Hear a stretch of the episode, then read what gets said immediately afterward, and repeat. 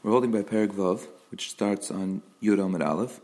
Before we start the Perik, let's just recap where we're holding till now. Because this Perik, the Tanya is going to shift over to the Nefesh of Bahamis. means in the last few program we were discussing the makeup and the functions of the Nefesh Elokis, and now we're going to shift over to contrast that with the Nefesh Bahamis. So let's back up and take stock of where we're holding. We mentioned in Perik Aleph, we were introduced to the Nefesh of Bahamis. Means we said that to, to every Yid there's shtei nefoshes. Every Yid has two neshamas. He has a Nefesh Elokis and he has a Nefesh of Bahamis.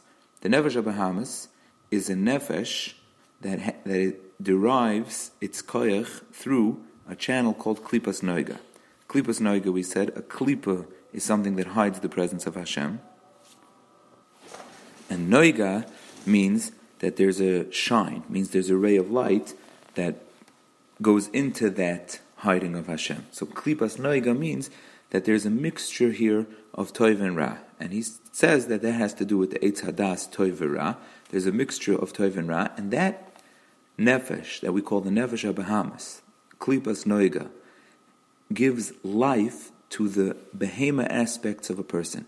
That means it gives life to the guf, and included in that is certain innate traits that a person has for good, which are baishanim, rachmanim, and gomlei chasadim, that a yid has, and all midas rois also come from there, kas and gaiva v'chulu v'chulu, though they also come from there. And that nefesh is, gives the life force of the behema and lower aspects and the natural gufniistic aspects of a person. Then we went on to discuss in Perik Beis the Nefesh Elokis, and we said that the Nefesh Elokis has a maila.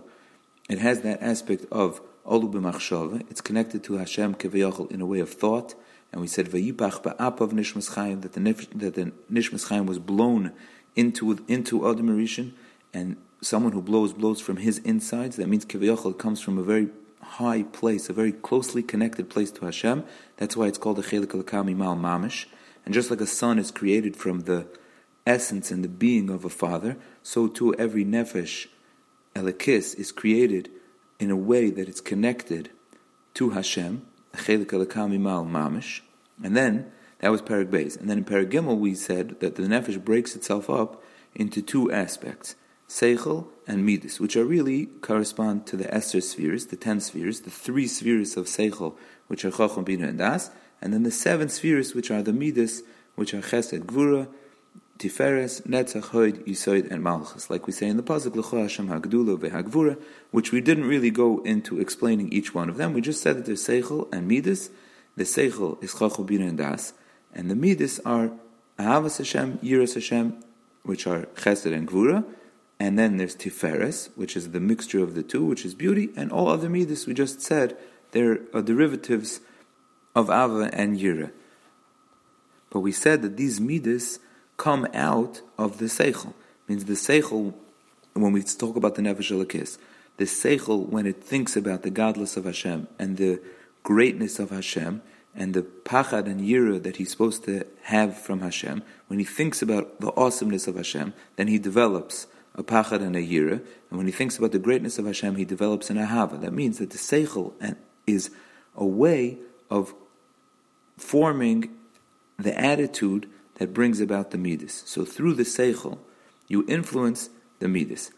Then we went on to discuss that the seichel midas is the nefesh itself. Then the nefesh encloses itself, expresses itself in three aspects in machshava dibur and we learned about the fact that when it expresses itself in Machshava Dibur it could connect to Hashem in a way that's higher than the Nefesh itself. It means the Nefesh itself could only get so far. It can't really grasp Hashem. But when it connects itself to the Ratzon of Hashem, so then it could become one with Hashem in a way that's higher than the Nefesh itself is capable of. Because the mitzvahs of Hashem are the Ratzon of Hashem, which is one with Hashem. And when a person connects himself through his machshava dibur he puts his nefesh into his machshava dibur and that machshava dibur is the rotzen and the seichel of Hashem. So then he becomes one with Hashem in a way that, that's higher and deeply, more deeply connected than the nefesh itself, even with its ahava v'yira, could have come to. That was Perik Dalit, and then in Perik Hey we discussed why limud haTorah and yidiyas haTorah, knowledge of Torah, is greater even than other mitzvahs, because besides for the fact that when a person connects himself to Hashem through a mitzvah, through an action, there's an oyer and a kedusha that Hashem puts on the person by way of like the, the fact that the person enclothed himself in the Ratzon of Hashem. So the Ratzon Hashem enclothes him, it goes on top of him and surrounds him. There's a kedusha that goes on him. Besides for that, by limud Torah, he takes into himself the words of the Torah and the understanding of the Torah, and he internalizes it like a mazon, like food that a person internalizes himself, internalizes into himself, and it becomes his life source. Torah works that way also. It's the Ratzon and the Chacham of Hashem becomes one with him in such a close, um, deep way that it becomes mamish a part of him and it becomes his life source. So that was Perak Hay.